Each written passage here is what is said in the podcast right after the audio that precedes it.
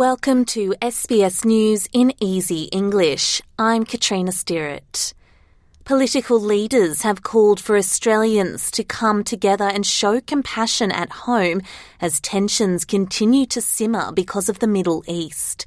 Education Minister Jason Clare has told Seven's Sunrise program that Jewish and Palestinian Australians are scared and angry at the scenes of violence thousands of kilometres away. He mentioned the example of his Jewish friend who was in Tel Aviv at the time of the October 7 Hamas attack to call for Australians to turn down their anger in the face of the violence. When she got back to Australia, the first thing she did was go and see her Muslim friends and wrap her arms around them. We need a little bit more of that in Australia at the moment rather than these awful protests. We can't, we can't change what's happening on the other side of the world, but we've got to keep this country together and that means all of us turning the temperature down a little bit. Meanwhile, Employment Minister Tony Burke says the tone of debate and level of animosity in the community over the conflict between Israel and Hamas cannot be judged by the loudest voices. He says people can miss there is a lot of good intention in Australian society if they listen to the loudest voices and find the most offensive comments. Greenpeace Australia have welcomed a landmark deal at the COP28 climate summit to help vulnerable countries affected by natural disasters. The United Arab Emirates and Germany have already pledged $100 million each for the Loss and Damage Fund, and Greenpeace's head of advocacy, Dr. Susie Byers, says Australia should also make a significant contribution. The pledge from the UAE is a good first step but now the loss and damage fund needs to be filled. Australia is the third largest fossil fuel exporter in the world and a major contributor to global emissions. And so the Albanese government absolutely has a responsibility to step up and to make a serious contribution to the loss and damage fund.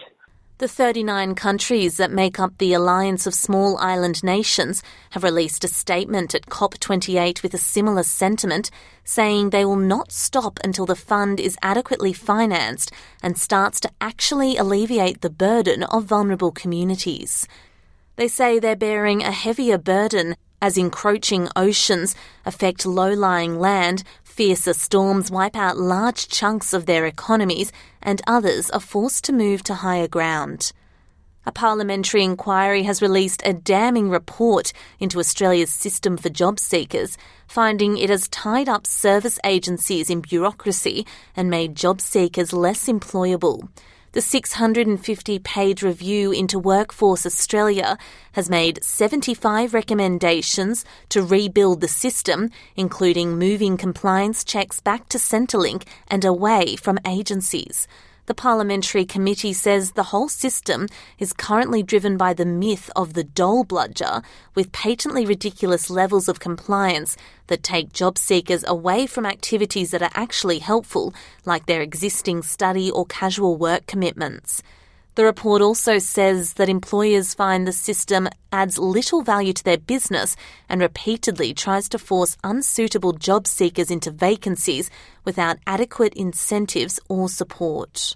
And to sport, FIFA boss Gianni Infantino has called on television broadcasters to invest more in women's football. In a speech to the European Broadcasting Union, he has said broadcasters should pay a fair price for the commercial rights to women's games. He has also suggested they show at least one hour of women's football content per week to provide a bigger stage for the players. The comments follow a difficult negotiation process for this year's Women's World Cup in Australia and New Zealand, with FIFA and EBU only reaching an agreement on broadcasting for the tournament around a month before kickoff and several months of tough talks. I'm Katrina Stirrett. This is SBS News in Easy English.